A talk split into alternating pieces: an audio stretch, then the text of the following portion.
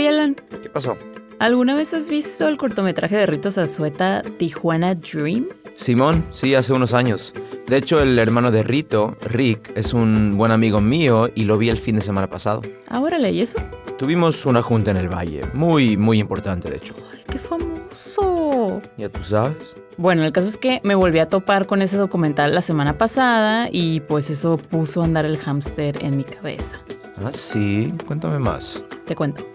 La tesis básica del corto es que Tijuana, y por extensión la región, se ha transformado en las últimas décadas de ser una ciudad para personas en tránsito a ser el destino final de muchos.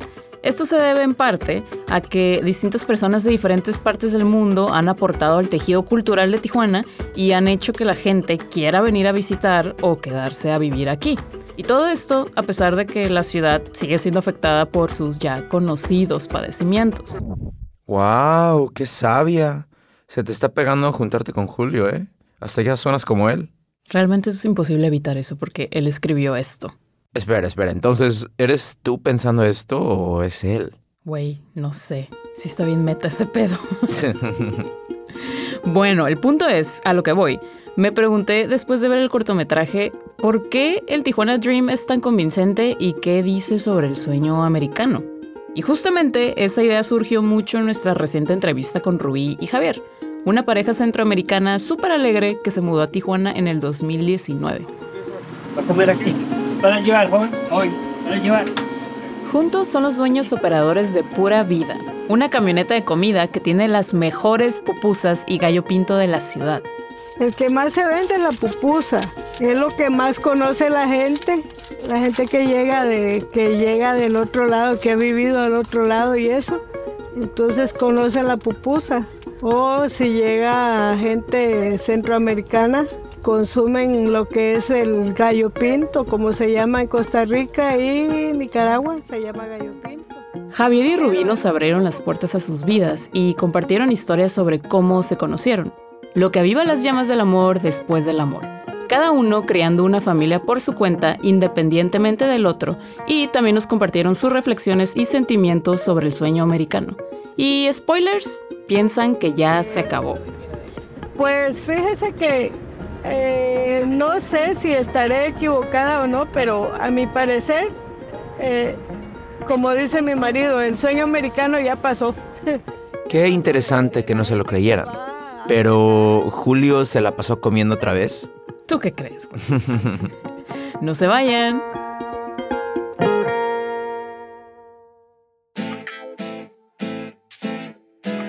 De KBBS y PRX, esto es Port of Entry. donde contamos historias que cruzan fronteras. Soy Alan Lilienthal. Y yo soy Natalie González.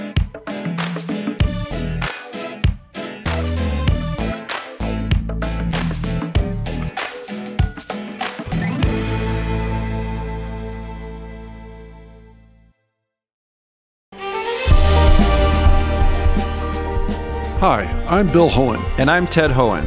Over the past 50 years, our family has brought many world class dealerships to Carlsbad, including Mercedes Benz, Porsche, Audi, Honda, Acura, Jaguar, and Land Rover. That's right. This year we're celebrating 50 years in Carlsbad. So, on behalf of the entire Hohen family, we want to thank San Diego. Throughout the years, we've taken tremendous pride in meeting and even exceeding our customers' automotive needs. We value the relationships with our clients and look forward to serving you for years to come. We invite you to visit one of the Hohen Carlsbad dealerships or hohenmotors.com.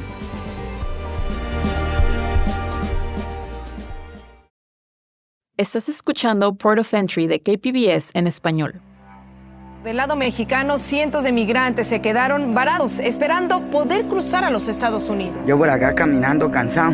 Me vine al sueño americano. Esto es muy duro, muchachos. Lo que quedó del campamento en la frontera entre San Diego y Tijuana, lugar de cientos de migrantes durante las... Cuando prendes las noticias o ves la región fronteriza representada en cualquier medio de comunicación, usualmente se habla sobre las decenas de miles de personas que intentan cruzar la frontera hacia Estados Unidos. Todos persiguiendo el sueño americano. Pero la vida de Javier y Rubí es ejemplo de un sueño alternativo. Un sueño que se encuentra aquí. Hola, Nati. ¿Cómo está? ¿Vino sola hoy? No, aquí traigo este. ¿Ah? aquí traigo Julio. Soy el asistente hoy. Mi Ah, asistente. asistente. Aquí yo soy el asistente de ella. de ella. Ah, muy bien, ¿cómo están? Escondido al fondo de playas de Tijuana, La parte de Tijuana que se encuentra con el mar, hacia las colinas del sur, en el vecindario de Costa Hermosa, hay un food truck color verde pasto estacionado frente a la escuela secundaria de playas, abierto de 3 a 9 pm de martes a domingo. ¿Mucha gente hoy o qué? ¿Ah? ¿Ha tenido mucha gente? No, está, está suave. Tranquilo. Es que no hay frío. Ah, bueno. Le, le voy a tomar, les puedo tomar unas fotitos. ¿Ah? Les puedo tomar unas fotitos al. al- No, que y le cobro. Y bueno, buenas noches. esta singular lonchera verde está cubierta con carteles pixelados de diferentes platos latinoamericanos, algunos de El Salvador Como pupusas, y otros de Costa Rica. como gallo pinto o chifrijo. En letra cursiva y de color amarillo con un contorno rojo, se lee la emblemática expresión costarricense, pura vida. Una frase que tiene gran significado para los costarricenses. Y eh, es una frase que significa todo lo bueno, que si es bueno, todo, lo- todo lo bueno significa pura vida. Es, es muy tradicional de Costa Rica e internacionalmente ya nos conocen como los pura vida en, en to- en todas partes del mundo. Ese fue Javier Ortiz, un costarricense de 64 años, originario de San José, Costa Rica. Pura vida es un saludo y una despedida, como aloha para los hawaianos o chao para los italianos. Pero para los ticos, que es el apodo para los costarricenses, decir pura vida se trata de apreciar las bendiciones de la vida, expresar gratitud y satisfacción. Es como una forma de ver el mundo y vivir el momento con alegría y entusiasmo. 70s. Pero según la historia de la palabra pura vida viene de una película de este de Clavillazo que se llama Pura Vida que él llegó a Costa Rica a promocionar y eh, a su vez nosotros los costarricenses tomamos el Pura Vida como una parte nuestra. Eh, Javier es un caballero robusto y de corta estatura que casi siempre lleva una boina inglesa. Es un erudito sobre historia económica y política internacional, lo cual cobró bastante sentido cuando nos contó que de joven estaba involucrado en el Partido Comunista de Costa Rica y que lideró una serie de sindicatos y colectivos políticos. Aquí está, señora. Muchísimas gracias. Aquí, para comer. Pero ahora, don Javier le hace segunda al genio de la operación, Doña Rubí, quien es el amor de su vida y el talento detrás del sartén y quien siempre está en el fondo cocinando, dirigiendo, corrigiendo y dándole carrilla a don Javier. Ya se antojó otra vez. Tome, tome. Doña Rubí es originaria de Sonsonate, El Salvador. Cuando uno visita su lonchera, siempre se le ve alegre, con la excepción de cuando se equivoca don Javier.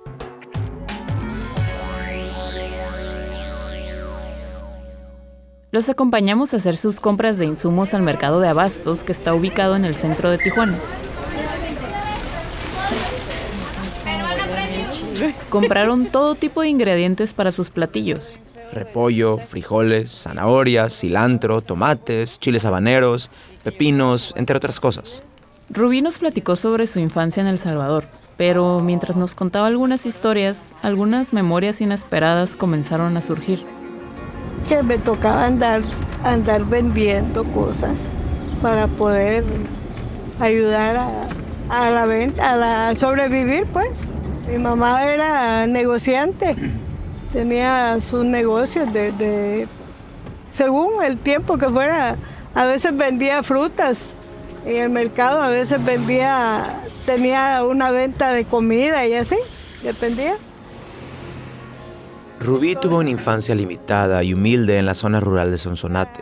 Trabajó para ayudar a su familia a sobrevivir y evitar pasar Pero hambre. sí era muy dura la vida, porque no era la, la vida de, de una niña que podía salir a jugar y, y divertirse. No, era, hay que trabajar, hay que trabajar desde pequeños. Rubí no quiso compartir muchos detalles acerca de su infancia. Tuvimos la sensación de que pudo haber sido difícil, y después de algunas preguntas más, sus pequeños ojos se convirtieron en bolsitas de agua. Y aunque intentó, fue difícil para ella contener las lágrimas. Pero ya cuando uno va creciendo y todo eso, lleva una vida dura, una vida muy dura. No económicamente, porque siempre hubo pobreza. Cuando le preguntamos cuál fue la razón por la que dejó El Salvador para irse a Costa Rica, fue difícil para nosotros asimilar lo poquito que sí nos compartió. Los padres de uno eran muy duros, demasiado duros. Por eso le digo de que a veces es mejor olvidar. A veces es mejor olvidar. Dicen de que, que nada de eso se olvida, pero ahí queda, a un ladito. A un ladito va quedando todo. Sí. Su crianza estuvo en manos de dos padres bastante estrictos. Al borde de ser casi abusivos y crueles. Le gritaban y le pegaban por los más pequeños errores. Eran tres, tres castigos diarios mínimo. Castigos duros, ¿verdad? No así de que le daban solo con la chancla aún. Eran los castigos de antes. Y por eso lo endereza tal vez aún. ¿Cómo era su, su, casa en la infancia o qué recuerdos tiene su... Pues fue dura, fue dura. Fue dura, la infancia fue muy dura. Pero aquí estamos. Aquí estamos. Hay cosas que a veces uno no quiere recordar, pero ahí estamos. Entonces usted se quería ir porque ya no quería estar ahí en su casa, entonces. Eh, como le digo, como una, como un escape tal vez, como una libertad de todo lo que uno va pasando. Porque ahora ves una muchacha de 17 años libre. Para huir del abuso, salió de Sonsonate a la primera oportunidad que tuvo. Cuando su hermana mayor rechazó una oferta para trabajar como empleada doméstica en Costa Rica. Una oportunidad que Rubí vio como una salida del infierno que vivía. Tenía 17 años cuando llegué. ¿Con quién llegó a Costa Rica? Sola, porque llegué a trabajar a casas. Apareció alguien ahí que decía que necesitaba una empleada doméstica. Me voy para allá. Entonces me fui a, a Costa Rica a los 17 años. Sí. Y cuando llegó a Costa Rica a los 17 años, completamente sola, Parecía como si ese infierno que acechaba en su casa se había soltado por todo el país. Las cosas se pusieron muy feas en El Salvador. El Salvador a finales de los 70s y principios de los 80s era un lugar extremadamente peligroso para una jovencita como Rubí. ¡Avancen, avancen! ¡Rápido! Intolerancia, violencia. Cae asesinado Óscar Arnulfo Romero, arzobispo de San Salvador. La nación es un polvorín. La guerra estalla. En enero, el Frente Farabundo Martí para la Liberación Nacional lanza su ofensiva general. Sin las raíces en el pueblo, ningún gobierno puede tener eficacia, mucho menos cuando quiere implantarlo a fuerza de sangre y de dolor. Cuando yo me vine, cuando yo llegué a Costa Rica no era tanto, no, no se, no se, no estaba eso de la guerra así como que mucho, mucho, mucho, mucho, pero ya estando yo en Costa Rica fue cuando ya se soltó todo, estaba muertos por todos lados. El conflicto estalló antes de que ella se fuera, pero mientras estaba en Costa Rica, todo se agravó mucho en El Salvador. Rubí tenía la intención de irse solamente por un año, pero al no tener nada al que regresar, terminó quedándose 40 años. La guerra civil salvadoreña dejó un saldo de 75 mil muertos, en su mayoría civiles, medio millón de desplazados internos y otro medio millón de refugiados que huyeron a otros países. ¿Su familia sigue en El Salvador? Sí, sí, ellos siguen ahí. ¿Y le gustaría visitar algún día o no? Yo creo que no, yo creo que no. Nunca consideró volver. Tanto su país como su hogar se sentían como un infierno viviente, y ese sentimiento aún persiste en ella. Ya 40 y resto de años ya, y son vidas duras que uno pasa. Es mejor a veces recuerditos que mejor dejarlos olvidados.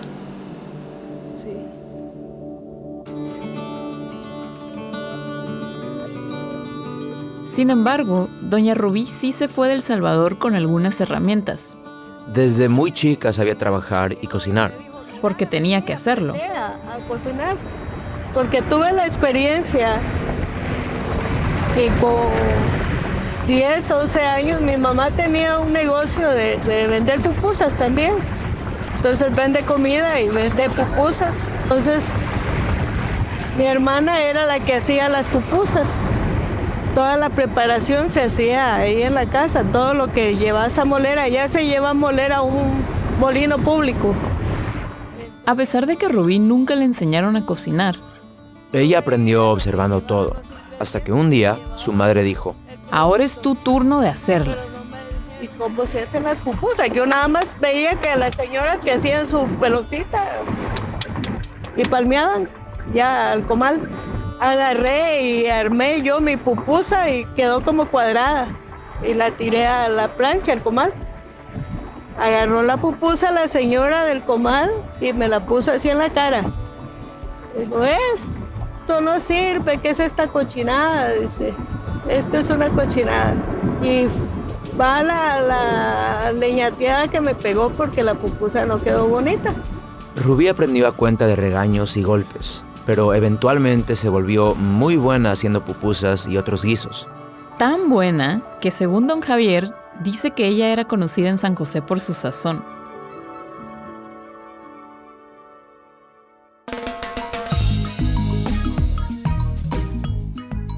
Javier y Rubí se conocieron en Costa Rica ya en la madurez de sus vidas, después de que ambos ya habían formado un matrimonio con otras personas y criado a tres hijos, cada uno con su respectiva pareja. Se conocieron años después de que ambos se separaran. En ese momento, don Javier estaba operando un taxi y ayudando a liderar el sindicato de taxistas en San José. Vale la pena mencionar que don Javier nos impresionó con todas las diferentes cosas que ha hecho por trabajo. Si se pueden imaginar una profesión, Javier probablemente la haya hecho en algún momento de su vida. Pero esta historia no trata del todólogo de don Javier, sino del impacto de Rubí en la vida de Javier. Primero anduve un tiempito con Rubí, pero nos dejamos. Y al tiempo, cuando andaba en el taxi, me la volví a encontrar. Era azar del destino. Me la volví a encontrar. A ella la conocí exactamente cuando yo era taxista. Había una fila de, de, vehículos, íbamos en orden colectivo, pero el último se llevaba a los empleados. Entonces eh, ahí fue donde conocí a Rubí, porque yo estaba de primero, o no sé qué. Y me dijeron, lleve a ella porque es empleada, porque había que cobrarle más barato, las otras las, cobrábamos más caro. Entonces empecé a llevarla. Ay, qué romántico, porque esas cosas no me pasan a mí. Yo creo en ti, tú puedes. la llevé un día, la llevé otro día, y ya, ya yo me salía de la fila para llevarla. Ve, y, apareció Cupido. Le digo, ¿cómo? No. No. Para no andar muy largo, ella se me declaró. Y después de dicha declaración de amor, se juntaron y comenzaron una vida juntos, cada uno con sus propios hijos, justo como una especie de tribu Brady, pero pues más tropical. Hasta que uno de la tribu, al igual que su madre, le dio por dejar Costa Rica para irse a la maravillosa ciudad de... Tijuana.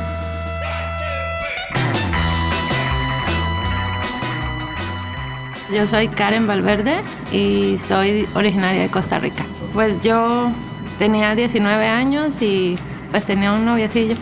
Él trabajaba en California y pues nos decía, bueno, me decía a mí que, que él tenía que regresar aquí, estar yendo y viniendo y pues le quedaría más cerca vivir de este lado. Ella es pues Karen, una de las hijas de Rubí. Se enamoró de un joven de California que conoció en Costa Rica y se mudaron a Tijuana para estar juntos. Dos años después se separaron, pero ella se quedó en Tijuana. Lleva más de 15 años ahí. Durante esos 15 años que su hija pasaba en Tijuana, Javier y Rubí continuaron enamorados en Costa Rica. Javier seguía siendo taxista, mientras que Rubí trabajaba para restaurantes y hoteles. Poco después, Rubí abrió una fonda en su garage en San José. Eran toda una pareja trabajadora. Pero las cosas cambiaron para los taxistas de San José cuando Uber llegó a la ciudad. Como en muchos otros lugares, la aplicación desplazó a muchos taxistas sindicalizados y, para añadir más desgracia, ocurrió el accidente. Yo perdí el taxi. Al final me salió muy malo y perdí el taxi. Este, Javier perdió su taxi en una carambola automovilística. Solía alquilárselo a otra persona cuando él no lo operaba. Esta persona lo chocó y pues lo dejó inservible. Javier aún no había terminado de pagarlo. No tenía ni cuatro años con él. Estaba casi nuevo. El conductor no quiso asumir la responsabilidad y se fugó, dejando a Javier con los estragos del accidente y la deuda ante el banco. Con Javier en una situación difícil y Rubí cansada de la cocina, Karen les propuso una solución. Mudarse a Tijuana y comenzar de nuevo. Necesitaban un descanso bien merecido, justo como yo en este momento. Sí, sí, yo también. Hay que tomarnos un descansito. Cuando regresemos, hablaremos sobre los retos para Javier y Rubí y su opinión sobre el sueño americano. No se vayan. KPBS On Demand is supported by Under the Sun Foundation, presenting the Candlewood Arts Festival in Borrego Springs, featuring temporary public art projects that engage community and place. March 23rd. More at candlewoodartsfestival.org. You are listening to Port of Entry en español. Javier recuerda mucho una conversación que tuvo con un amigo cercano, quien intentó convencerlo de quedarse en Costa Rica. Me dijo que me quedara. Digo, a José María, le digo, para poderme quedar yo aquí, tengo que tener un trabajo fijo. Porque se me viene el asunto del taxi. Yo quedé viéndole al banco. No tengo para pagar.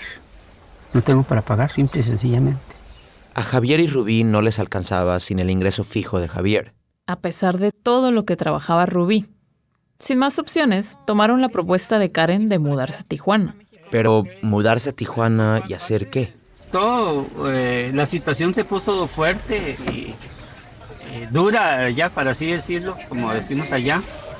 Y estaba la posibilidad de poner un negocio aquí de, donde va la gente después de que se operan.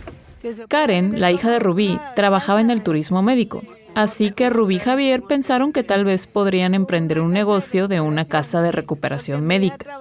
Un lugar donde la gente que había tenido procedimientos médicos en Tijuana pudiera ir a recuperarse. Ya no quería seguir trabajando más con cocina. Entonces dice, bueno, con lo que tienen ahorrado, se van para allá y ponen una casa de recuperación. Entonces, juntaron sus ahorros para abrir una casa de recuperación en Tijuana. Pero... Nos vinimos para acá y todo el asunto.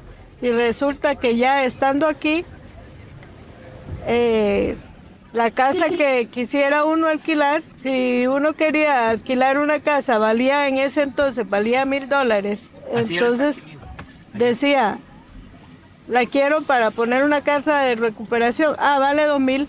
Le subían el, precio del alquiler. Después se toparon con pared. Y luego se toparon con otra pared. No sabemos inglés. Eh, había que alquilar, a pagarle a una enfermera bilingüe también para que cuidara a los operados y todo el asunto. El dinerito se fue gastando y ya y no teníamos nada, no había nada. Para luego toparse con otra pared con el tema de los permisos para operar en la industria médica. Así que poco a poco se fueron comiendo todos sus ahorros. Y como ya no había casi mucho dinero, pues sí, a lo que vinimos, Checha, a trabajar. y decidimos otra vez volver a montarnos en lo que era la comida. Y nosotros Sin muchas opciones, tuvieron que recurrir a la vieja confiable, las pupusas. Pero ahí, ahí vamos, ahí seguimos igual. A seguir cocinando. La verdad, la verdad, no estoy tan triste de que esto les haya pasado. No manches, por. Pues piénsalo. Gracias a eso nosotros podemos disfrutar de su deliciosa comida. Güey, tienes que parar de juntarte con Julio. Necesito ayuda. Los dos necesitan ayuda. La pupusa es como prima hermana de la gordita. Es masa de maíz con rellena de frijolitos refritos, queso y una pastita que se hace de carnita de puerco. ¿Y la masa de qué está hecha? De maíz, de maíz. A veces hay gente que no come puerco, entonces se le puede poner un poquito de pollo. Las pupusas son un plato típico salvadoreño.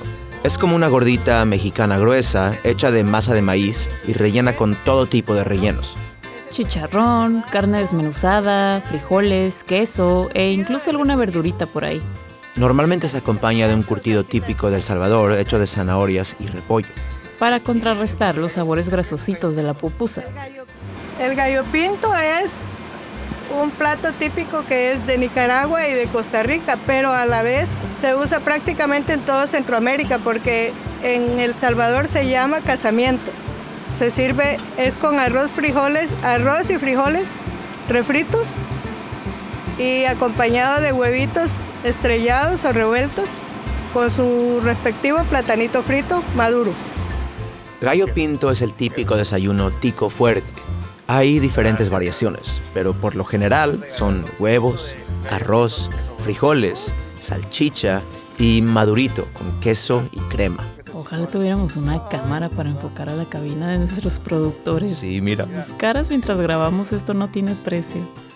¿Tienen hambre, chiquitos? Oh, se refiere a ti, Lucas. Es contigo, es contigo. En fin, los mexicanos en general han recibido con los brazos abiertos a Javier y Rubí. Por ejemplo, consiguieron su food truck a muy buen precio gracias a un mexicano del cual se hicieron amigos cuando llegaron. Rubí y Javier son populares en el vecindario. Son una opción barata para cualquiera con un presupuesto ajustado. Sus pupusas cuestan 60 pesos mexicanos, que son 3.5 dólares americanos. Sus pupusas son grandes y una es más que suficiente para cualquiera. Pero si te quedas con hambre, pues pídete un madurito. A Javier y a Rubí les está yendo bastante bien en Tijuana. Viviendo el Tijuana Dream. Y para ellos está funcionando mucho mejor que el sueño americano. Ya pasó de, de la gente que va aferrada. Usted habla con cualquier persona que llegó aquí a Tijuana, llegó con el anhelo de irse para el otro lado. Porque dice, voy para allá y voy para allá y no le sacas de la cabeza de que no vayan para el otro lado. De hecho, un amigo de nosotros está ahorita allá, que entró en diciembre, entró, porque le decían los sobrinos de la esposa, le decían, este, aquí estamos ganando 750 dólares por semana, es un dineral. Javier y Rubí tienen un amigo de Costa Rica que cruzó a los Estados Unidos por el desierto en diciembre. Pero por lo que han escuchado, aún no tiene un empleo estable en los Estados Unidos. A veces trabaja tres días a la semana, a veces no trabaja y así. Y con la persona que está viviendo le sigue, le sigue apuntando 80 dólares por semana de comida y ciento y resto de, de habitación que no los tiene porque no se los está ganando. No se los está ganando. Entonces, ¿para qué va a ir allá a mendigar trabajo? Digo yo, si a veces trabaja un par de días y a veces no trabaja por semanas, pero sus costos sí son constantes y siguen aumentando. 80 dólares a la semana por comida y 100 dólares por alquiler. Lo primero no sabes el idioma, que casi siempre exigen, porque dice que lo primero que les preguntan es, este, ¿habla inglés? ¿No?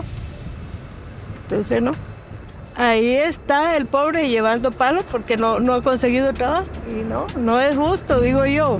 Toda la caminada que ese hombre se pegó, pasar preso aquí en México unos días y llegar allá y que no haya trabajo, ¿cómo que no, verdad? Entonces mejor quedarse queditico uno donde está bien, porque bien que mal estaba él en Costa Rica, estaba ayudando a su esposa allá y eso, pero decidió irse al sueño americano. Y ahí está su sueño americano, que no ha conseguido trabajo.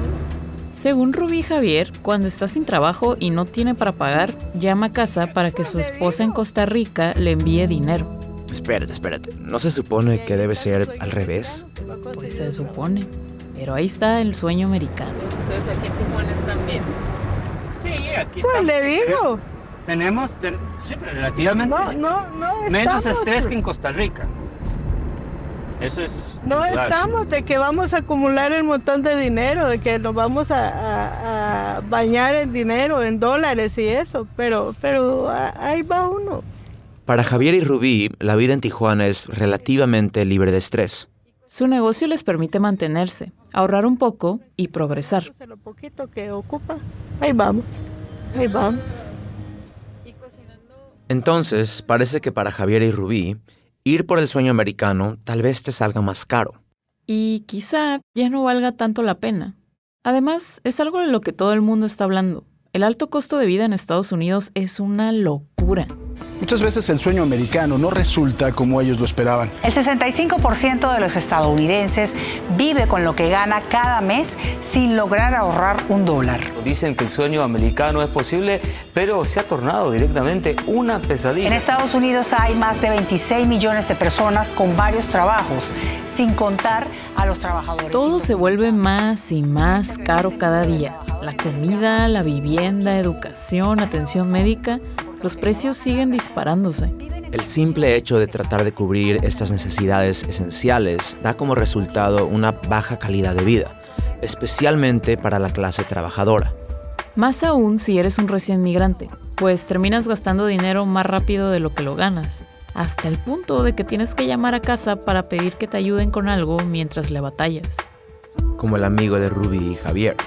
Parece que en estos días el sueño americano solo está disponible para aquellos con la vida ya casi resuelta o una cantidad significativa de dinero para comenzar desde la yarda cero.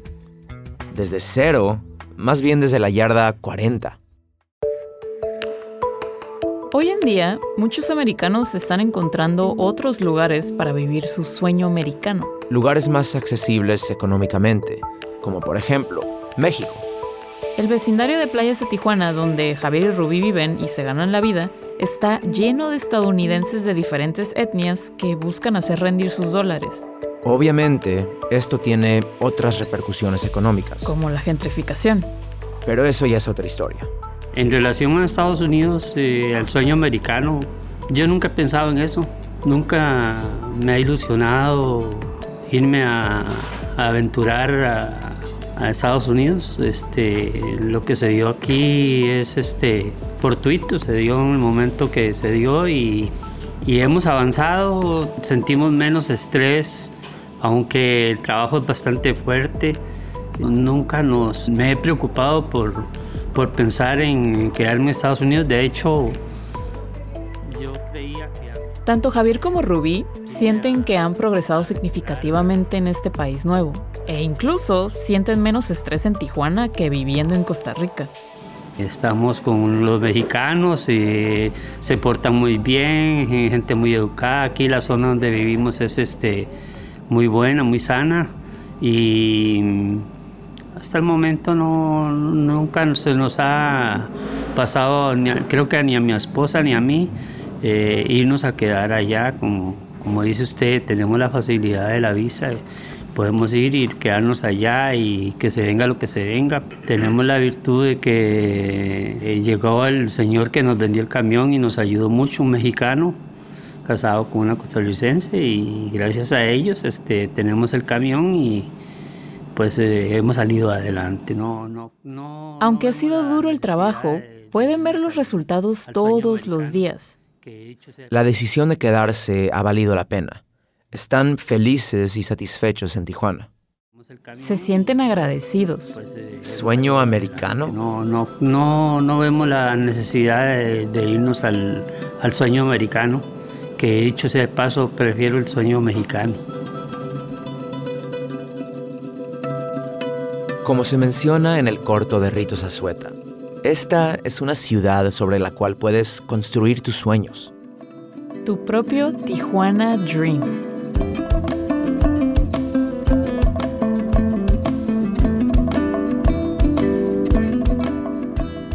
Antes de irnos, nos gustaría dejarles con algunos clips del documental de Rito Azueta. Tijuana Dream.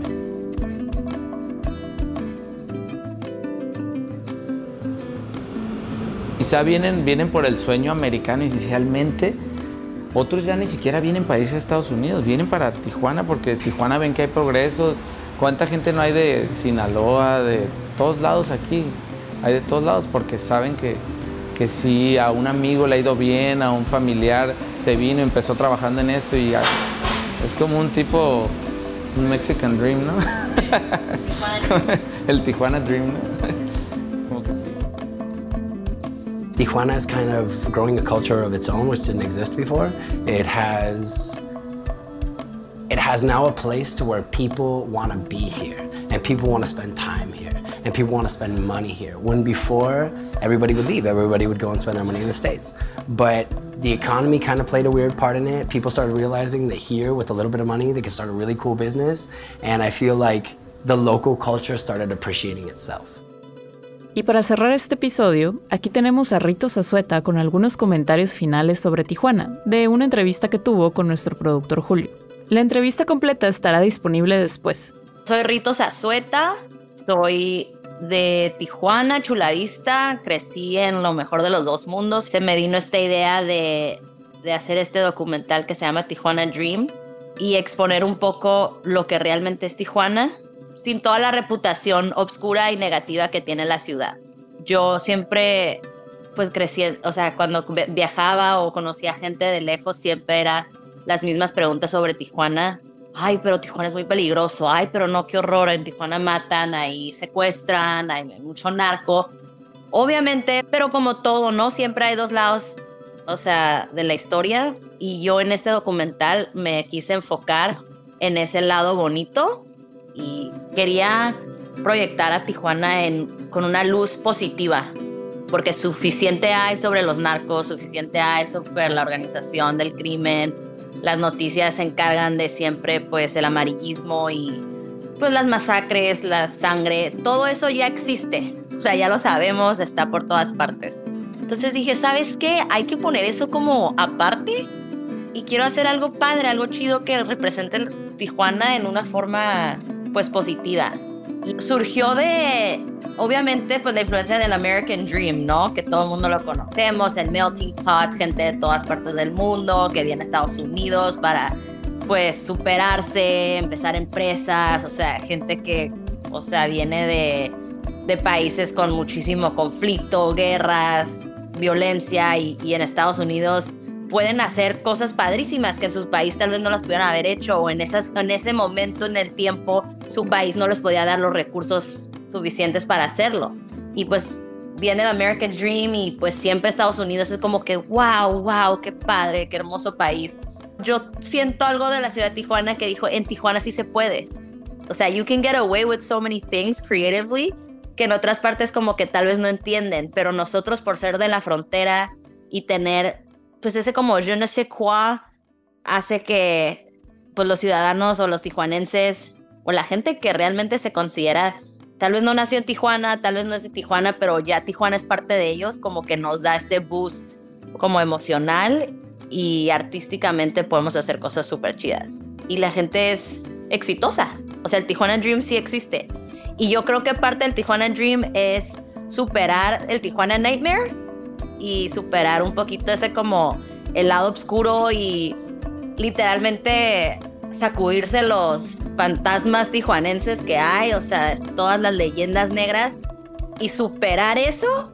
Si pasas el nightmare y como que puedes vencer el miedo, llegas al Tijuana Dream, que es lo que se me hace chido de, de la gente y se nos hace, somos muy resilientes. Thank you so much for taking the time to talk to us. All right, thank you so much. Suelta. Thank you. Le queremos extender las gracias a Rito por permitirnos usar este material. Y por parte de Port of Entry, reconocer al equipo que hizo posible este maravilloso corto. Este episodio de Port of Entry fue escrito y producido por Julio César Ortiz Franco. Luca Vega es el productor técnico y diseñador sonoro. Adrián Villalobos es especialista en producción de medios. Alisa Barba es nuestra editora. Este episodio fue traducido al español por Natalie González y Julio César Ortiz Franco. Elma González es nuestra editora en español. Lisa Morissette es la directora de programación de audio y operaciones, y John Decker es el director de desarrollo de contenido. This program is made possible in part by the Corporation for Public Broadcasting, a private corporation funded by the American people. This project was also made possible with support from California Humanities, a nonprofit partner of the National Endowment for the Humanities. Visit callhome.org. Soy Alan Lilienthal. Y yo soy Natalie González. Nos, vemos, pronto. pronto.